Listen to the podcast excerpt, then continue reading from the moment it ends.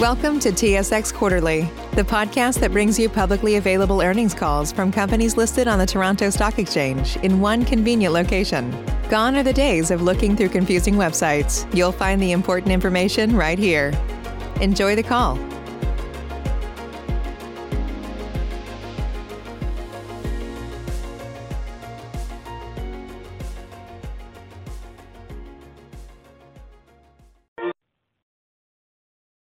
Ladies and gentlemen, thank you for standing by, and welcome to the TransAlta Corporation third quarter 2020 results conference call.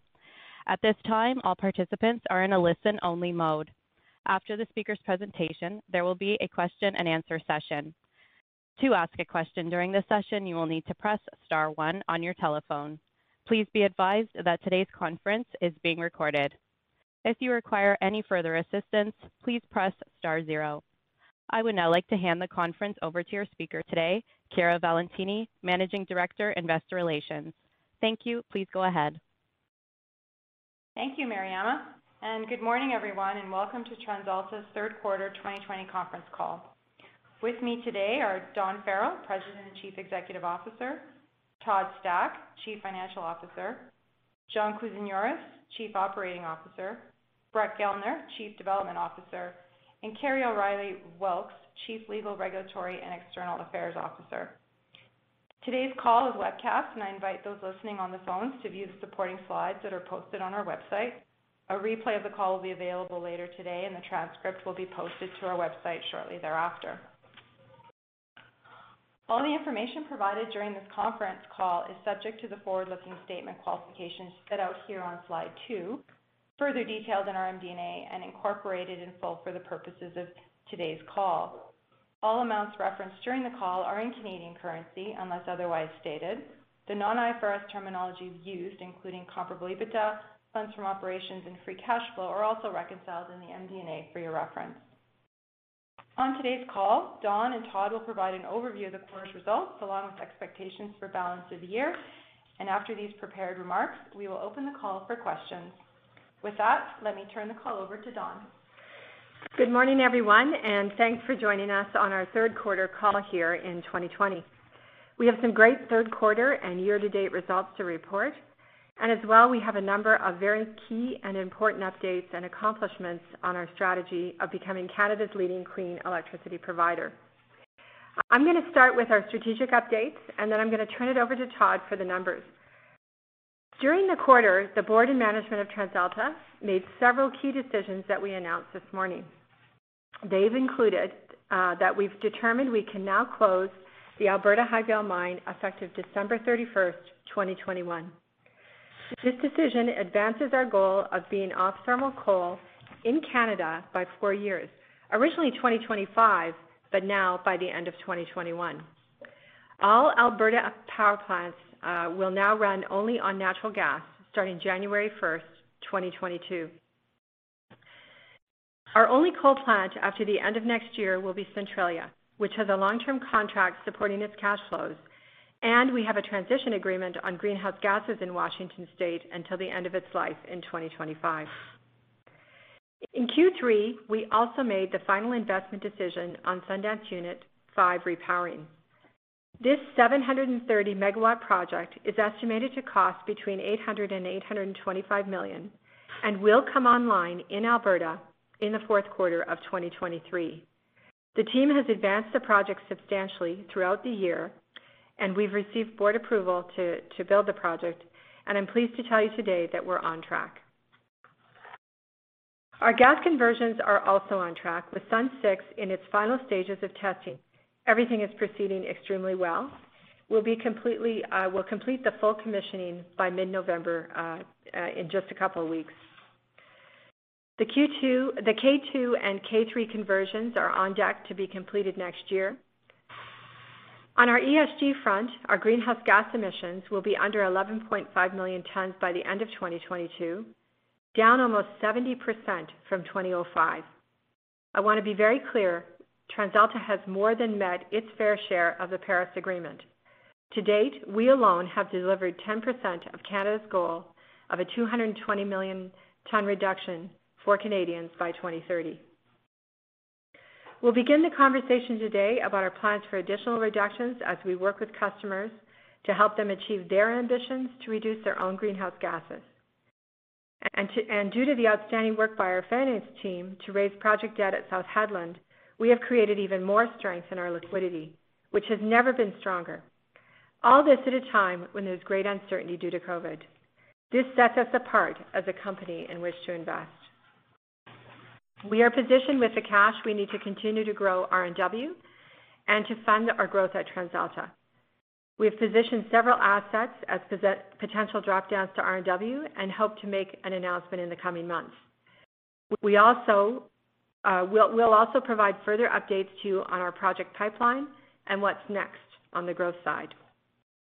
On gas supply, two important milestones were met. We and Tidewater entered into agreement with ATCO to sell the Pioneer Pipeline for 255 million dollars.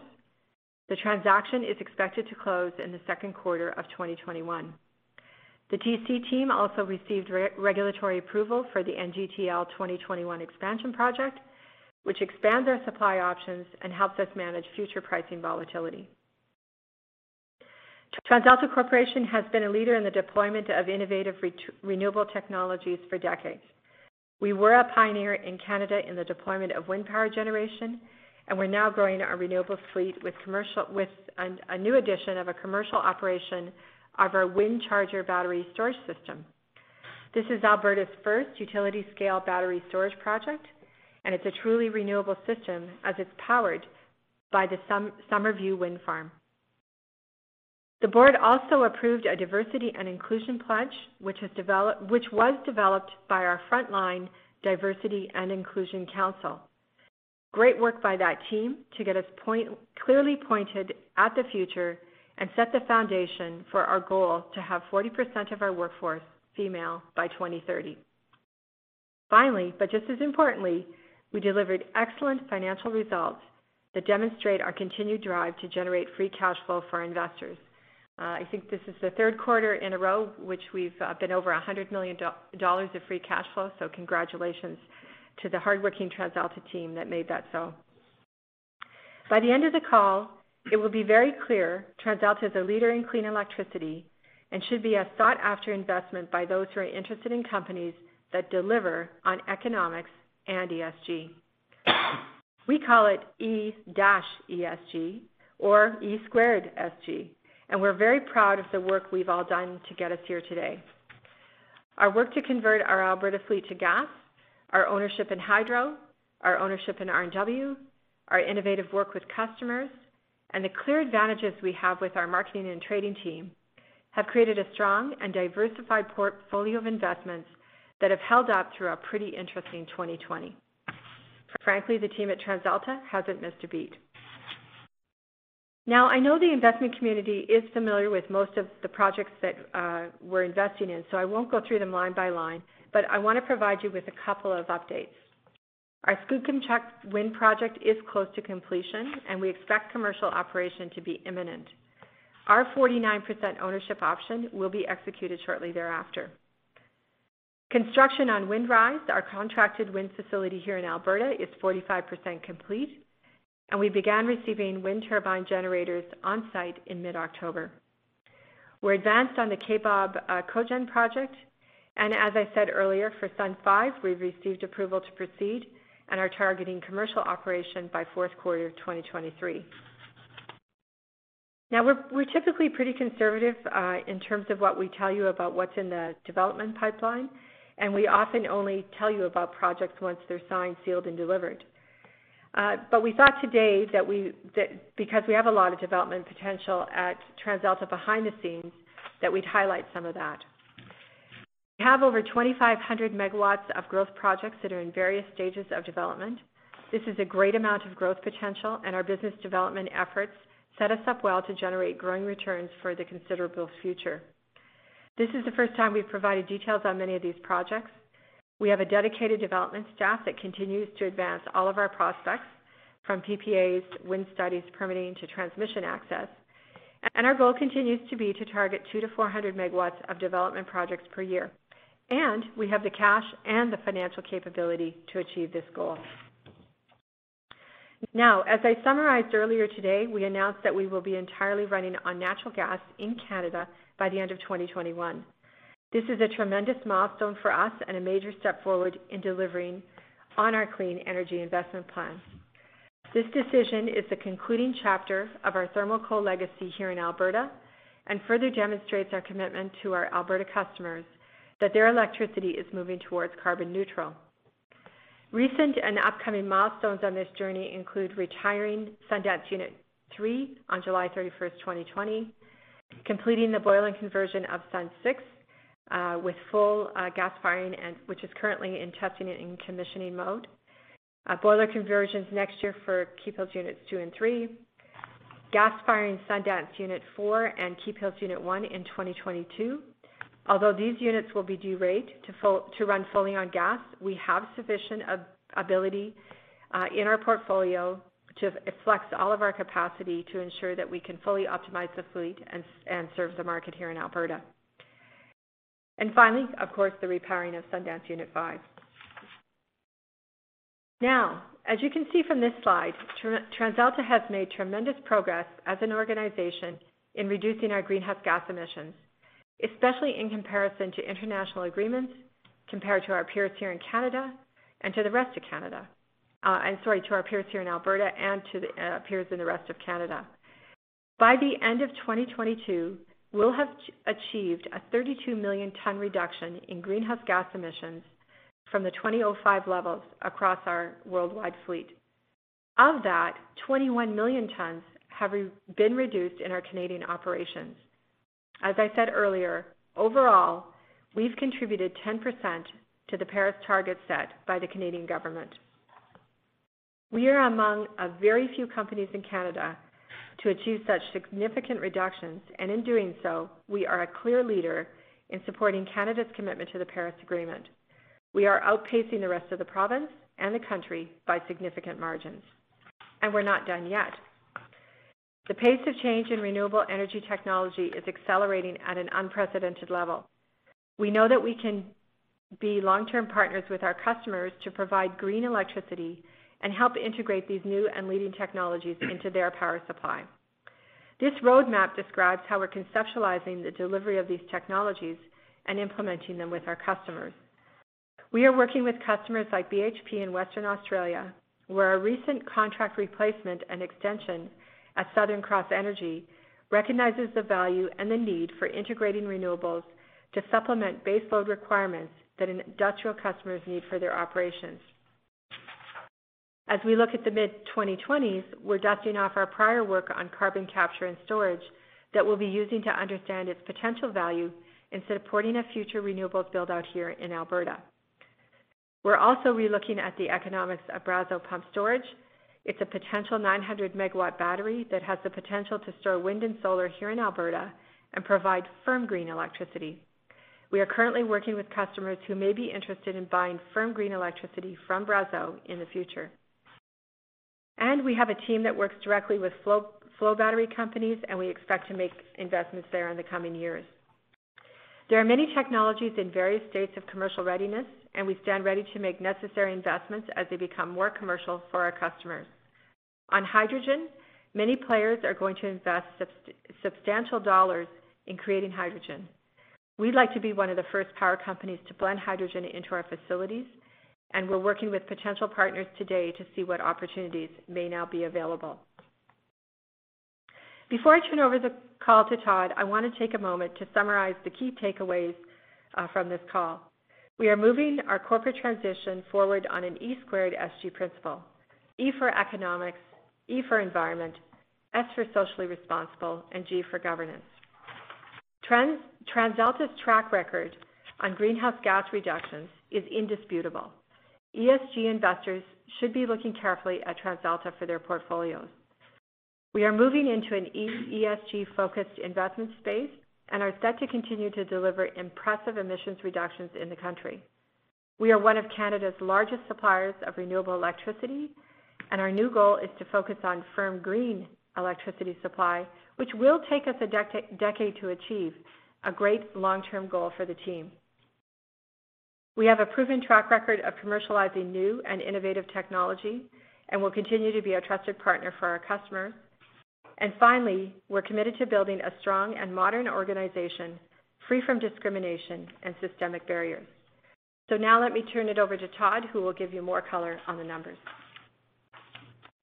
Thanks, Dawn, and good morning, everyone.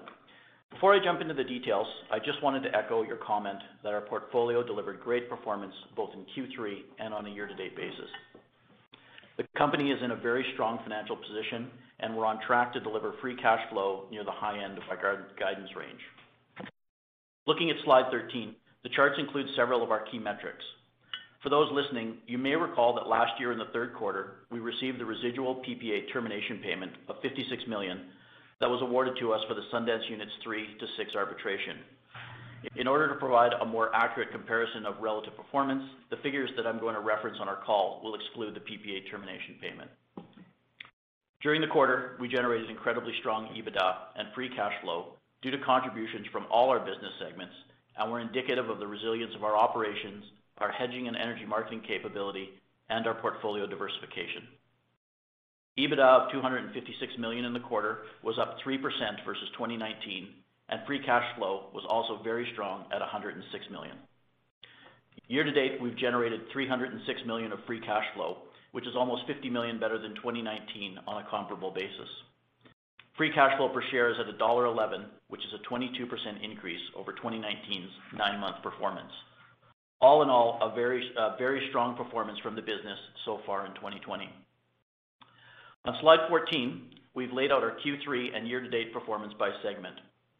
As you can see, we had strong performance across the fleet, and total segment cash flows were in line with last year for the quarter and significantly ahead for year-to-date performance. This strong performance was primarily a result of the following. The Centralia segment performed very well and more than made up for weakness here in Alberta. Again, showing that diversity of regions, contracts, and technologies can provide overall stable cash flows. Our 2019 investments in Big Level and Antrim, as well as the recent acquisition of Ada, are delivering cash flows as expected in the wind and solar segment and in the North American gas segment. I would like to congratulate our energy marketing team on their outstanding performance in Q3. The investments we've made in this business over the past 20 years has positioned us to capture opportunities across all power markets in North America. Their results in Q3 were fantastic. Their ability to capitalize on their energy marketing capabilities is a major asset to the company. This strong performance was partially offset by expected lower cash flow from the Alberta thermal fleet. Segment cash flow decreased by 47 million and was partially due to higher sustaining capital spend during the gas conversion at Sundance Unit 6, which is expected to wrap up later this month. The fleet delivered strong realized prices consistent with last year. However, we are seeing gross margin pressures in the Alberta thermal business as we transition to shut down the mine. As we move towards the last phase of our mining operations, we will see continued pressure on our per ton coal costs as our mine delivers fewer and fewer tons of coal across the fixed cost base of the mine. At the same time, we expect to see increasing cash from working capital as our remaining coal inventories get utilized. Our corporate segment was flat over uh, quarter-over-quarter, but up 9 million dollars on a year-to-date basis due to the realized net gains in 2019 from the total return swap. Adjusting for the total return swap impact, our corporate costs were down almost 10% on a year-to-date basis. I'm pleased with our ongoing cost reduction efforts across the company and our ability to take on new assets with no impacts to corporate overhead. Slide 15 summarizes the current financial strength of the company and highlights just how much free cash flow the business generates. At 306 million of free cash flow to date, we are tracking to deliver towards the high end of our guidance range. Liquidity was strong at quarter end at 1.6 billion, and we added significantly to this in Q4. In October, we closed the second tranche of the Brookfield investment for 400 million, and we also closed the 800 million Australian dollar financing from the South Hedland Power Station. This sets us up extremely well to fund our gas transitions, deliver on our renewables growth plan, and return capital to shareholders through the share buyback program. As you can see on the chart on the bottom right, over the past few years, we've been focused on reducing our corporate senior recourse debt levels in preparation for a fully merchant market. We're on track to meet this goal, and have significant cash available to repay the bond maturity in November. On slide 16, you can see that spot market prices in the quarter averaged $44 a megawatt versus $47 in 2019. As I outlined last quarter, our baseload generation was fully hedged for the Q3, and the team was able to optimize dispatching around those hedges. We continue to see slightly lower load demand in Q4 due to the ongoing impact of COVID and are highly hedged for the balance of the year. Looking ahead to 2021, we continue to see constructive factors for Alberta power prices as compared to 2020. First, with the end of the Alberta PPAs, roughly 2,400 megawatts of thermal capacity reverts to the asset owners on January 1st. As you know, in order to recover capacity costs, we anticipate plant owners will structure their energy offers accordingly to reflect the recovery Uh, for the recovery, uh, for the return of and the return on capital, as there is no other mechanism outside the price of energy to do so. In addition to the end of the PPAs, we expect price support from three other factors. First, we expect some additional demand recovery in 2021. Second, we expect higher scarcity pricing due to a significant number of facility outages and coal to gas conversions.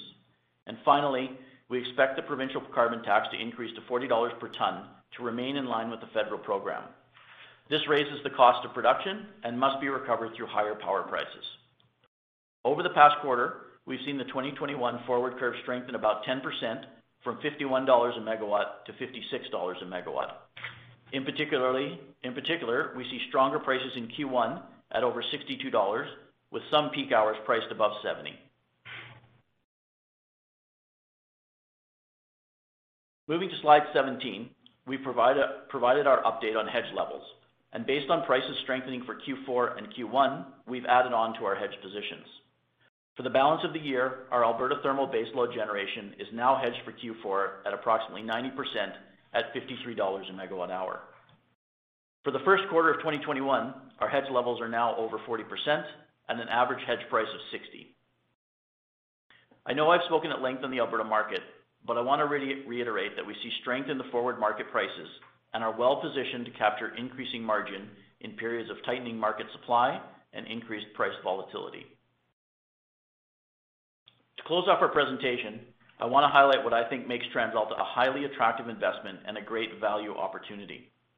First, as Dawn pointed out, we are a leader in GHG emissions reductions, underpinned by a high-quality and highly diversified portfolio. We have the largest hydro fleet in Alberta, and we've been operating for over a century. We are well-positioned to capture market upside post-PPA. The business is supported by a highly contracted renewable portfolio that is complemented by our world-class energy marketing capabilities. The company has a very strong financial foundation. Our balance sheet is in great shape. We have ample liquidity. We've continued to maintain capital discipline in our growth investments, and the company has a track record of generating strong free cash flow. We believe the company is at an exciting milestone, and we are well-positioned for the future as a leader in clean electricity production. With that, I'll turn the call back to Chiara. Thank you, Todd. Mariama, would you please open the call for questions from the analysts and media? Certainly. As a reminder, to ask a question, you will need to press star one on your telephone. To withdraw your question, press the pound or hash key. Please stand by while we compile the Q&A roster.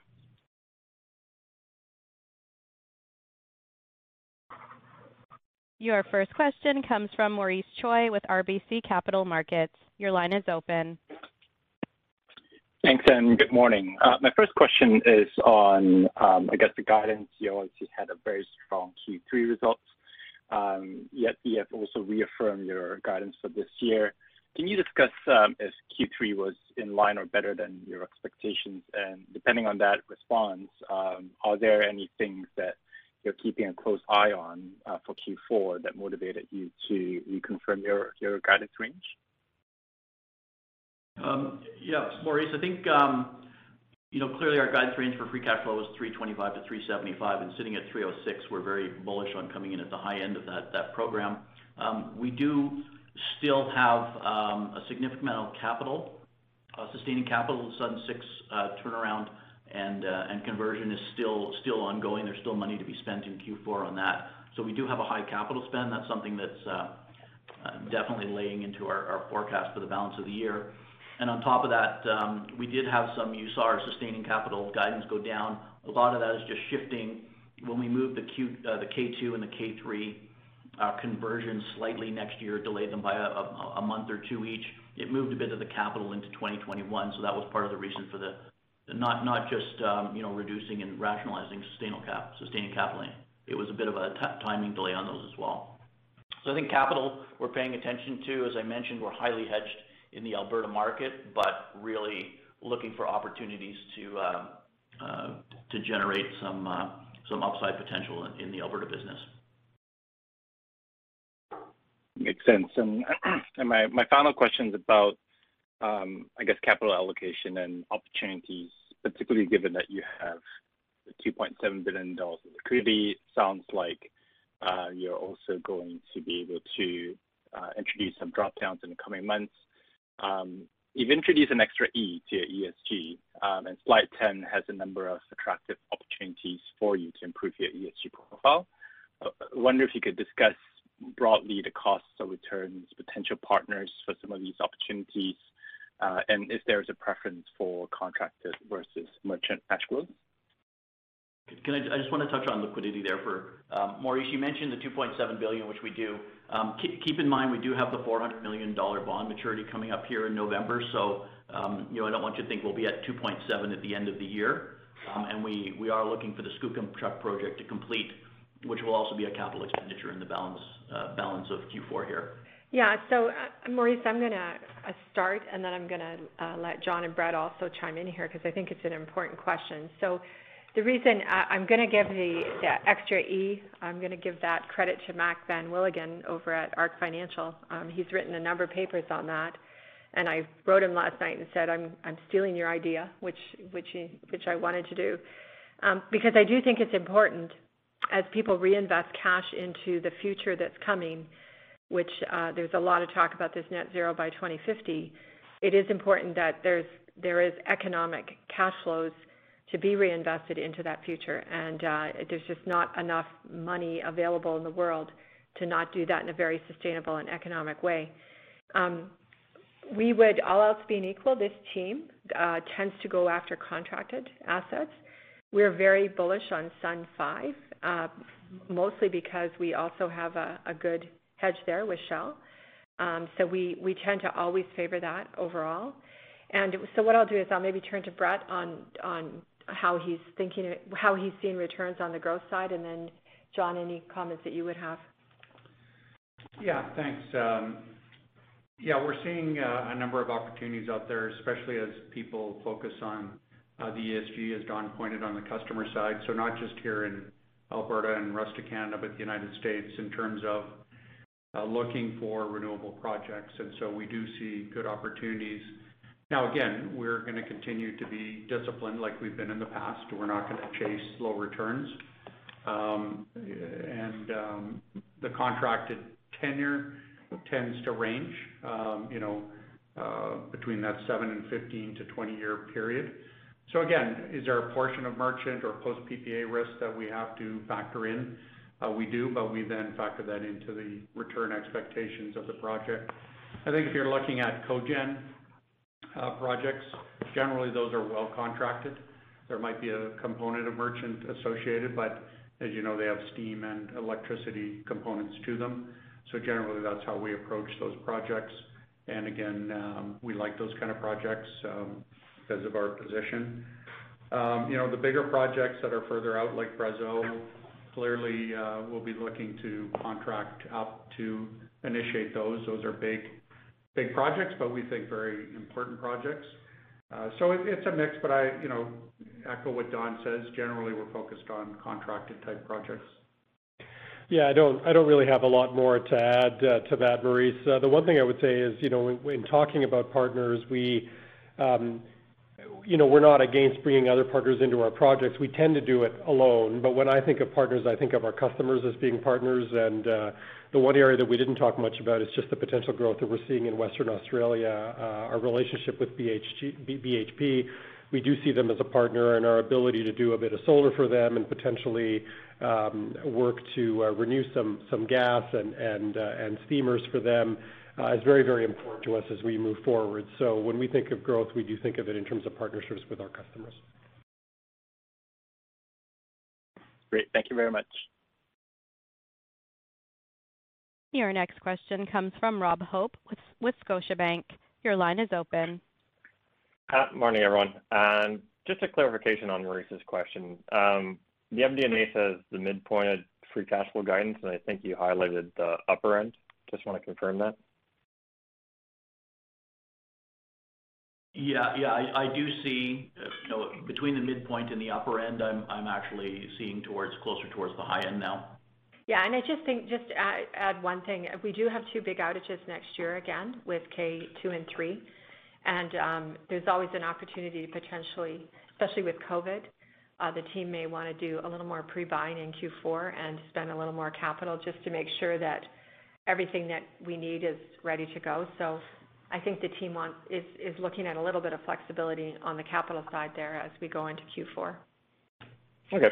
And actually, that's a good segue to the capital side. So with the the Hedland financing, which you know arguably would be more than the market would have anticipated, maybe even yourselves, uh, the Pioneer sale, um, and potential you know you know future drop downs. You know, you look a little overcapitalized here. So how do you think about um, investing in future projects versus uh, um, you know some capital drag in the near term here versus share buybacks? Yeah, it's a good question. I mean, for sure, uh, TransAlta is really, you know, gonna is is really got some great opportunities ahead of it here, and and our investment path at TransAlta is is really well known. I mean, you know what we're doing on K2 and K3. I think uh, you know what we're doing on on Sundance Unit 5. So really, the team as it looks at, we, there's a couple considerations on that. If you look at the the way the company is set up, I mean, we are fundamentally going to be a gas and renewables company uh, by the end of next year. And if you look at the kinds of projects that we look at, uh, some of them fit. We see very clearly projects that we look at that fit very well into RNW, and some other projects potentially fit into TransAlta because we have tax benefits and other things in TransAlta as well that we want to use up. So we'll be looking at that. But broadly, with the amount of capital that we've brought in, uh, it does you know, it, means that we'll have to consider more carefully our capital allocation relative to dividend growth at TransAlta and uh, and share buybacks. So I think you're on the right uh, track in terms of thinking about that, Rob. All right, and then just one final one. Um, just layering on some hedges. Good to see the additional disclosure on the uh, hedges in, the early part of 2021. You know, but uh, hedging does kind of fall off in the balance of the year you know, is that just a view that you want to see the forward curve kind of uh, move up uh, in the balance of the year to reflect what your view of the fundamental, uh, you know, power price should be? Yeah, it's kind of two things that go on. I'll just set it up and people can add here.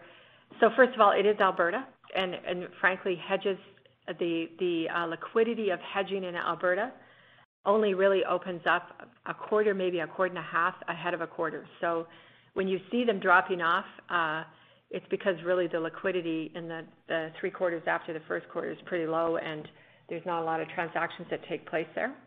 That's number one. And then number two, uh, absolutely for sure, uh, we think as price formation goes through the year, there's more opportunities. So the team, our team is very good at figuring out when to take some hedges off the table. I don't know anybody wants. No, I mean, I think that's right. We've seen liquidity sort of recover and be Yeah. for Q1, which is why we're layering hedges. And now I think, Todd, we're around 45% hedged for Q1 of next year, and we are noticing that uh liquidity for the second quarter is beginning to ramp up as well. And and we're just being pretty disciplined from a from a price perspective. It, it's quite a big change is happening in the market next year, and and uh, uh, there's uh, you know there's no point from our perspective, given where we think fundamentals are, Todd touched on all the things that he thinks will impact the market uh, next year to rush ahead and hedge a position uh, at prices that we don't think would be appropriate. All right. Appreciate the color. Thank you. Your next question comes from Mark Jarvi with CIBC Capital Markets. Your line is open. Yeah. Good morning, everyone. Um, just with the Keephills 1 and Sundance 4 to move to gas only and the derate, um, how much of those units have to run to actually break even, you know, current fuel costs and uh, power prices? Like, is this essentially a quasi mothball, or do you actually think that those units will be quite active? Yeah, I mean, frankly, we don't really break it down unit by unit. We run it as a portfolio. so um, It's really the optionality of those units in the portfolio. So As the asset optimizers look at how to set up for the various weeks, days, hours, um, they'll have different strategies in terms of whether or not they'll have those units on or off, on standby. Um, but Currently, they've determined that um, having them in that in that state on gas is uh, beneficial to the portfolio. Okay. and then um, We're just talking about, you know, power price hedges and whatnot. What's the current perspective? And You talked about your gas transportation, but where are you guys on any fuel cost hedges for next year? Um, so in terms of next year, I think we are pretty much entirely hedged for the first quarter. It then drops off a bit, I think, for quarters two through four. We're at about a 60% uh, hedge level uh, there, Mark. And then, uh, you know, in terms of prices, I would say that our prices sort of for the first quarter would be, you know, roughly in that 290 range, and then for the balance of the year, they're kind of bouncing around that kind of 250, 260 range. Okay. That's that's very helpful. Um, and then maybe sort of a broader question. With with the repowerings that you're doing, Capital Power Time or repowerings, you know, maybe the Cascade plant coming in, they're all quite efficient, low emissions intensity. You know, chance that there actually won't be a lot of carbon tax revenue generated, you know, from the fossil fuel fleet in Alberta. Do you think that sets up that they'll have to revisit the tier scheme and the best gas standard, or do you think the standard was set up to incent you guys to make these decisions. So maybe just, you know, your views on, on any of the changes in what people are doing impacts how, how the tier is set up. I don't know. That's a big question. I, I mean, that's that's a big policy question between the Alberta government and the federal government. Um, and I, I, you know, I think as we go forward over the next decade and environmental policy changes around the tier, the carbon pricing, the clean fuel standard. I think there's a lot of moving parts in there. Um, and you know, effectively, we we continue to like to have a portfolio rather than a, a single plant investment or a single strategy, because we do think that on and on average our portfolio will perform. And I think, uh, Brett, there's some nuances too in terms of the the peakers, the coal to gas peakers, have the ability to run more than uh, just regular peakers in that? Yeah, I mean, there's a few things. Um, clearly, if it does change, which again would be speculation on our part if it does, uh, that everybody's impacted by that.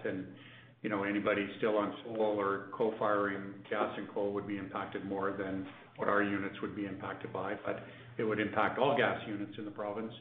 In terms of Dawn's point, any new peaker uh, is limited uh, because they can't meet the 0.37 uh, to only running, I believe it's 30% uh, in a year. So new peakers are challenging to build going forward. So our converted boiler converted units are really like peakers, and they'll operate accordingly. Um, you know, some of them will run more base load and mid-merit than others, but certainly echoed, uh, again, back to the points we made, that it's a fleet, it's a diversified fleet, and Right. we kind of are managing it in that way, um, Mark. Okay, fair enough. I know it's a, it's a tricky question, but appreciate the answer. And the last one, any updated discussions with your partners on Sheerness and what the plans are for those units? Um, no, no, no updates. Um, business as usual right now, and Yep, uh, no change there. that's right. Okay, thank you. Your next question comes from Ben Pham with BMO. Your line is open.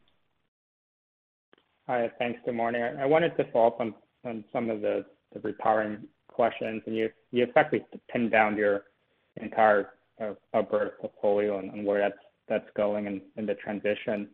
Uh, could you comment on uh, your decision to not move with two repowerings? I can think of why, but just wanted to walk through the process with you. And then on the derating, I would assume there's still optionality to uh to move up capacity, assuming you can procure gas from the from pipe. Is that correct? Okay. So uh, just Yeah. Uh, uh, I want you to start over again. We're not quite sure what the question is. Yeah, Ben. Now you're breaking up. Sorry. Broke up a bit on your first question, so maybe try that again for us. Yeah, sure. Yeah. So there's a the there was a thought of repowering two coal units at one point in time. Right. You moved with one, and you were trying to figure out the what do you do the second. There's a bunch of EBITDA scenarios you provided. Uh, so I was curious more what what led you to to one. And then the second question, I wasn't sure you heard that, was was just you've you've opted to derate. Um, but I'm wondering, uh, I think there's there's probably still options for you to uh, to move that capacity higher, assuming you get uh, you can get more gas to the to the facilities. Right. All right. Okay. So let's, I want to be crystal clear on the second question and the first question. So First of all, on the second question, we're de we're derating those units not because of gas supply, but because of the um, the ability of those units to just run on gas. Physically, yeah. Physically, because they haven't been converted to gas. Next year, we'll do additional studies for K for, for Sundance Unit 4 and for K1 to determine if they are candidates for gas conversions, simple boiler conversions. Um, we don't see them needed in that capacity fully in 2022, but they may be needed in 2023, 2024. We'll do those studies next year. There's some optionality there. In terms of the second, they'll also be looked at, uh, and the whole fleet will be looked at in terms of a second repowering. There is definitely uh, a potential for a second repowering in our fleet. Uh, These are very very attractive uh, repowerings, as you're seeing uh, from us. Um, what we want to do, though, is also very much assess uh, climate change policy around that second repowering, because if we get much more aggressive climate targets, there's there's a very good chance that a second repowering would also have to have some sort of carbon carbon capture and storage associated with it. And it goes back to our comments around Uh, green firm power. Um, we just think it's going to get, as you go through the decade, there'll be um, a requirement, we think, for more and more cleaner power, which can be achieved by blending some hydrogen in at the plants, by CCS.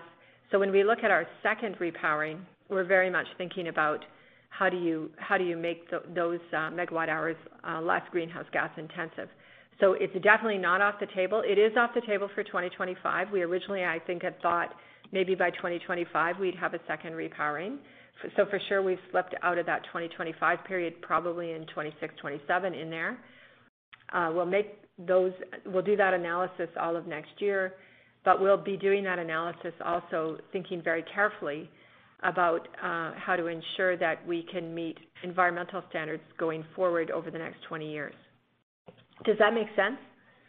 Yeah, yeah absolutely. Um, and maybe just on a topic of crystal clear, maybe a question on the free cash flow guidance. Uh, Todd, I just I just want to make sure I got the messaging right. Um, uh, so, your your formal guidance is still uh, the midpoint in your MD&A package. And, and so you're you're sticking with that, but you're you're just saying that it looks like there's a possibility to exceed or be at the higher end. And, and if you do hit the midpoint, uh, don't penalize us for it. Or are you actually saying ignore the MD&A and uh, our new guidance is at the upper end? I just I just wanted to make sure I understood really your your positioning on that. Yeah, I definitely see it it moving above the midpoint. Um, and we are uh, planning and driving the business to deliver towards the high end of that goal. Okay. All right. Thank you. Your next question comes from Andrew Kuske with Credit Suisse. Your line is open. Thank you. Good morning. I guess 20 years ago, we started the PPAs, and there was some uncertainty going into it, and now we're finishing them, and there's uncertainty as they finish. So I guess just in that context, you talked a little bit about you know, the lack of liquidity in the hedging market. But ideally, as things stabilize and we've got a better view on bidding behavior, what level of hedging do you think you want to have in the Alberta market specifically for your portfolio? And then how does that triangulate with just credit rating metrics? Yeah. So, so, so Andrew, I, I think that's an important question, and I do think I've been predicting, um, and it will take some time to see if I actually can can be right about this. But as the PPAs roll off, and as people in Alberta are completely unhedged in a spot market, I do think there is going to be a whole bunch more contracts and vehicles for hedging that are going to emerge. And we do, we've got a team of people working very closely with customers to see what can be done there as well, because I think the PPAs have, have muted, provided a sort of muting to the market. And once it is a full spot market, um, for sure financial contracts should emerge, and there should be a there should over time be a much more transparent um, signal in terms of what some of the pricing might look like. Uh, so, for example, we're even today we're talking to some customers about even three and seven year hedges, you know, that kind of thing. Now, early, early days, people really need to see what the market looks like. They need to assess the risk of it. But um, as you know, in all markets, uh, that that should emerge. In terms of the um, our hedge values, it completely depends. So if we're sitting in a market where it pays nothing, it pays nothing for us to hedge because prices are low or prices are weak, we're not going to hedge up then.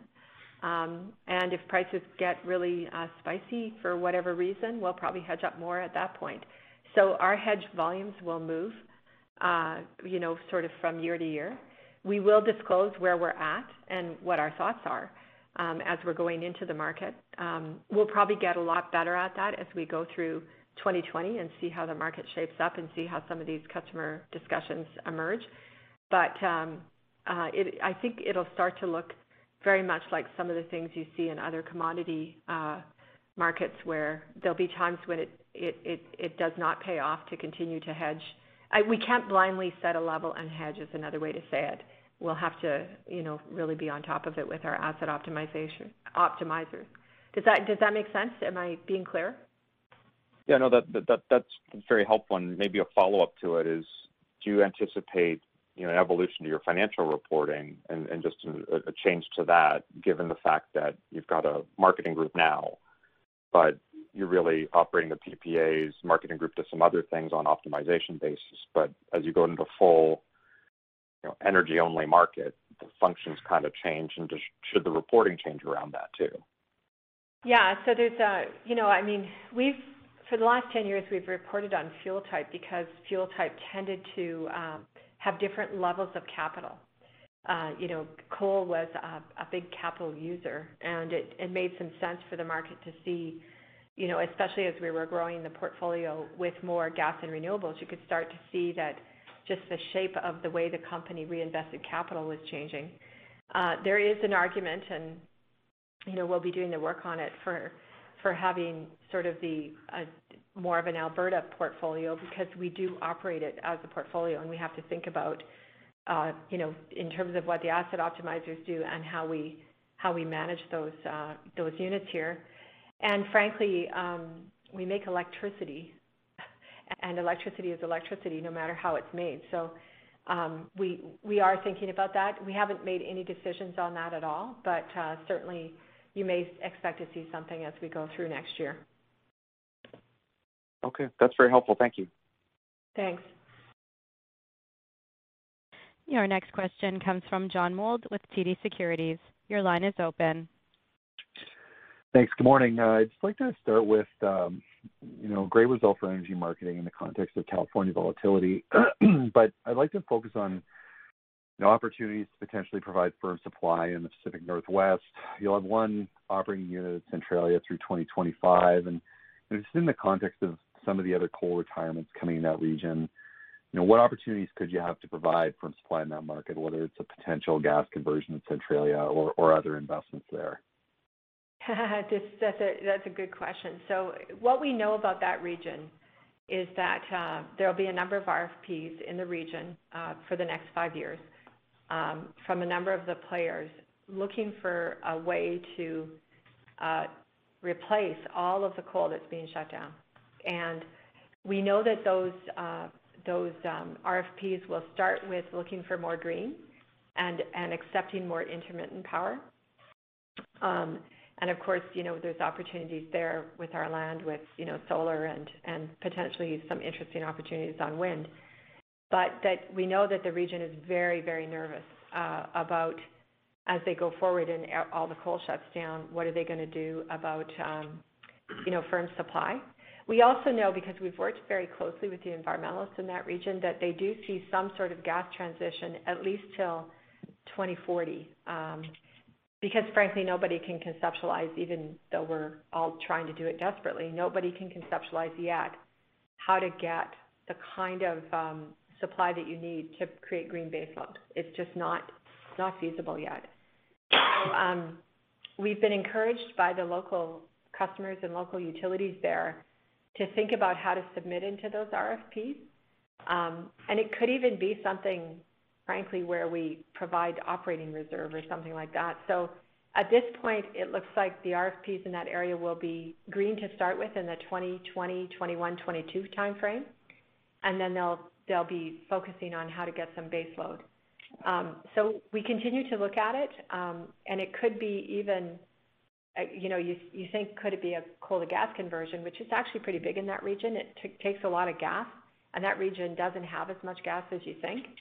But it might be putting a peaking unit back in. Uh, remember, we've got that BHP plant there that we we pretty well sold everything out of, but putting a small LM6000 in there might win a might win a, a, a competition if we can get it amortized to 2040. So those are the kinds of things that are going on. Very, very early days on that, but something the team will be looking at as we go forward.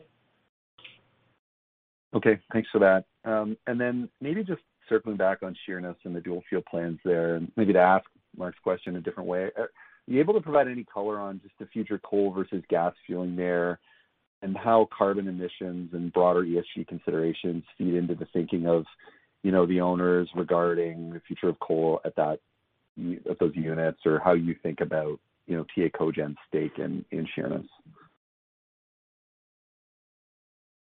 Yeah, um, John, um, it's John. On um, with respect to sort of TA, I'll, I'll try to answer your question in reverse. With respect to TA Cogen's interest in the Sheerness facilities, we haven't had any um, discussions in terms of changing uh, the ownership that we have there with our partners, uh, CKI. So, so right now we, you know, the status quo is effectively what uh, we're seeing there.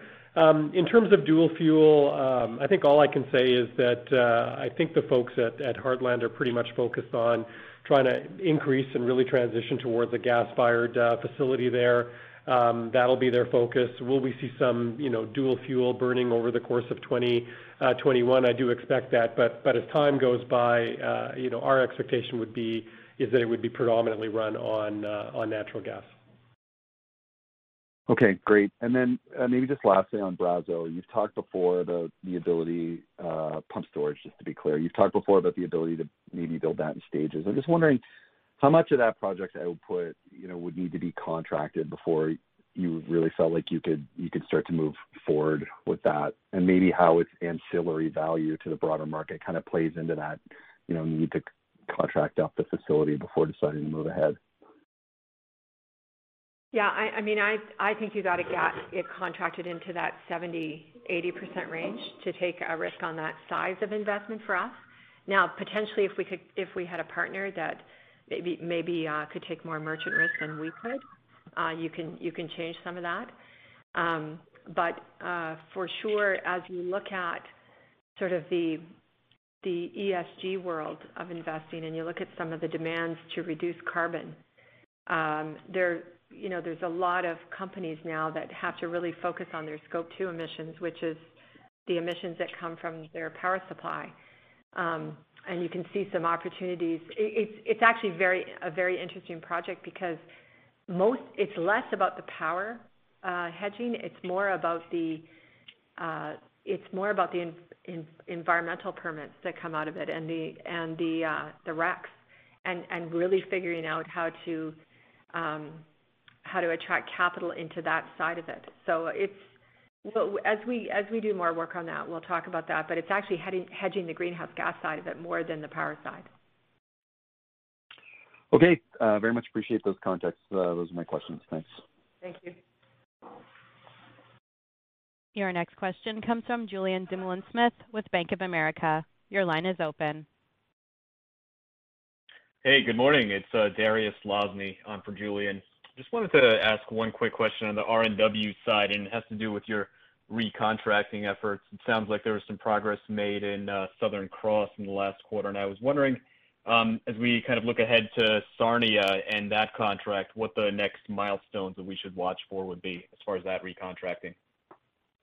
Um, Dariusz, thanks for the uh thanks for the question. Um, you're right, we're pretty excited about the extension of the contract uh, Um, at Southern Cross, and uh, that extends the life by 15 years there. With respect to um, Sarnia, I think the next milestone for us would be, um, and I think we've been pretty transparent about it, it's just all the recontracting efforts that we have with the customers there that are uh, behind the fence. Our sense is that they're advancing well. Our facility does a good job in serving uh, their needs, and we're presently expecting and hopeful that those arrangements would be Uh, finalized uh, pretty much across the board in the first half of next year. Great. Thank you very much. Your next question comes from Dan Healing with the Canadian Press. Your line is open. Uh, hello. Thanks for taking my question. Um, Dawn, I was wondering if you'd take a step step back and just uh, kind of go through the strategic rationale for uh, moving up the uh, coal retirements. Um, is it related to the Brookfield investment of a year or so ago? No, not at all. I mean, I, I think it's it's really related to um, kind of overall the economics of producing power in Alberta on coal with the carbon tax. Um, if you look at Alberta, we've currently got a 30 dollar carbon tax. It'll be 40 by next year, 50 the year after. Um, coal plants uh, get less economic, um, and they're less flexible in a merchant market. So when you we're doing a conversion right now to gas. That plant, when it comes back, will be highly flexible, um, and will be highly flexible and will be uh, Uh, much easier to run in a market that has more volatility. Uh, John, did you want to add something? Yeah. I mean, the only thing is, the other thing you have to remember is when when the Climate Leadership Plan came in from the previous government, and even with the federal government, um, you know, 2029 was the date that they Right set for uh, the coal-fired generation to end. So, so really, it it resulted in the company just refocusing the way it would it would run its portfolio. Right. Okay. And I, I also had a question about what the impact on employees will be as you uh, close down that coal mine and uh, elsewhere in the operation. Listen, that is the bittersweet, sad part of this story. That's the um, number one thing. At the height of TransAlta, we had 1,500 people working out there. Uh, by the end of next year, we'll have you know 40 or 50 working on reclamation. Now they'll have good reclamation jobs for about 20 years, which is great. Um, but it is those people have given their heart and soul to this company. They are you know, some of the best families in the province. Um, And uh, our number one thing is to make sure that they continue to work with us till the end of next year. I, Having family members um, who work in that business, I do know that having the certainty is actually helpful to them because they can make plans. But uh, uh, we'll be working really hard to make sure they they all continue to work all through next year, and uh, we'll be throwing them a party for all the work they did for the last 50 years for this uh, province. Okay. Sounds good. Thanks very much. Your next question comes from Naji Baydoun with Industrial Alliance. Your line is open. Hi. Uh, good morning. Just a couple of questions. Just going back to the uh, Centralia assets. Um, now that you won't have any coal-fired facilities in Canada as of 2022, just wondering if you can give us your latest thoughts on Centralia. And I guess the question is, what would it take to uh, completely remove all coal uh, uh, from your portfolio? Well, I mean, we'd have to probably sell Centralia to a private buyer. But the interesting thing about Centralia is we have a 360 MW hedge on that plant that's very strong, and it helps create the cash flows till the end of 2025. And as well, when we negotiated that contract, so if you have to go back to 2011, uh, we worked with the uh, governor in 2011, And uh, we basically made an agreement that if they would get us some hedges, that we would guarantee that we would shut the plant down at the end of its life. So we guaranteed that we'd shut Unit 1 down at the end of this year, which we are doing, and that we'd shut Unit 2 down at the end of 2025. And in return, we don't have an environmental liability for that um, because of because of the the work we did with uh, the state there. So, I mean, it's really a net present value discussion.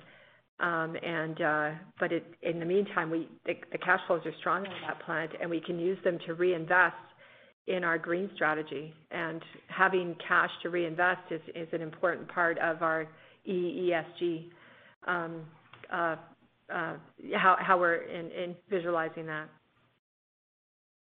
Yeah, that makes sense. Thank you, Dawn, for that. And uh, I, guess a more of a broader question um, with related to RNW. As, as more of your assets are converted to gas, does that change at all your drop-down strategy for TransAlta Renewables? Would you be looking to have or move more of your contracted assets into RNW and sort of keeping the majority of merchant exposure within TransAlta Corp? Uh, like, is, is there a minimum contracted profile that you would like to maintain at the TA level? Uh, you know, that's a that's a tough question to answer because when you there's a number of benefits that work in both portfolios. So there's you know we'll look at a project and you know it might have certain tax attributes that work better in TransAlta, and another project that has the same sort of green attributes might work better in RNW. So as we as we now have brought the strategies pretty close together and, and we're really aiming at that ESG world, um, we will have to do a little bit more work, I think, to show investors what our investors what our investment policy is for both companies. We need a bit of a bit more time to do that.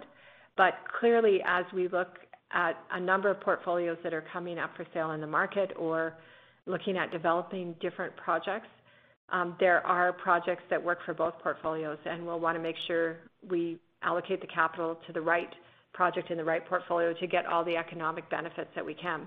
Again, E, ESG, economic, ESG. And so, uh, you know, we're really looking at how to how to put that put that wrap that around both companies together. Okay, thank you uh, for that detail.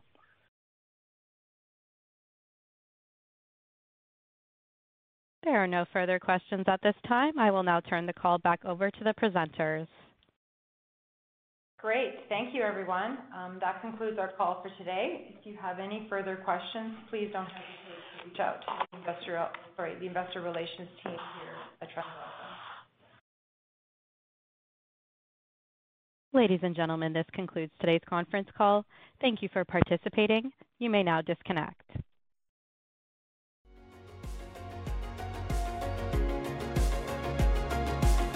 Thank you for listening to TSX Quarterly. If you enjoyed the cast, remember to leave a good rating. And remember, for any additional inquiries, please consult the company's investor relations section on their website. See you next time.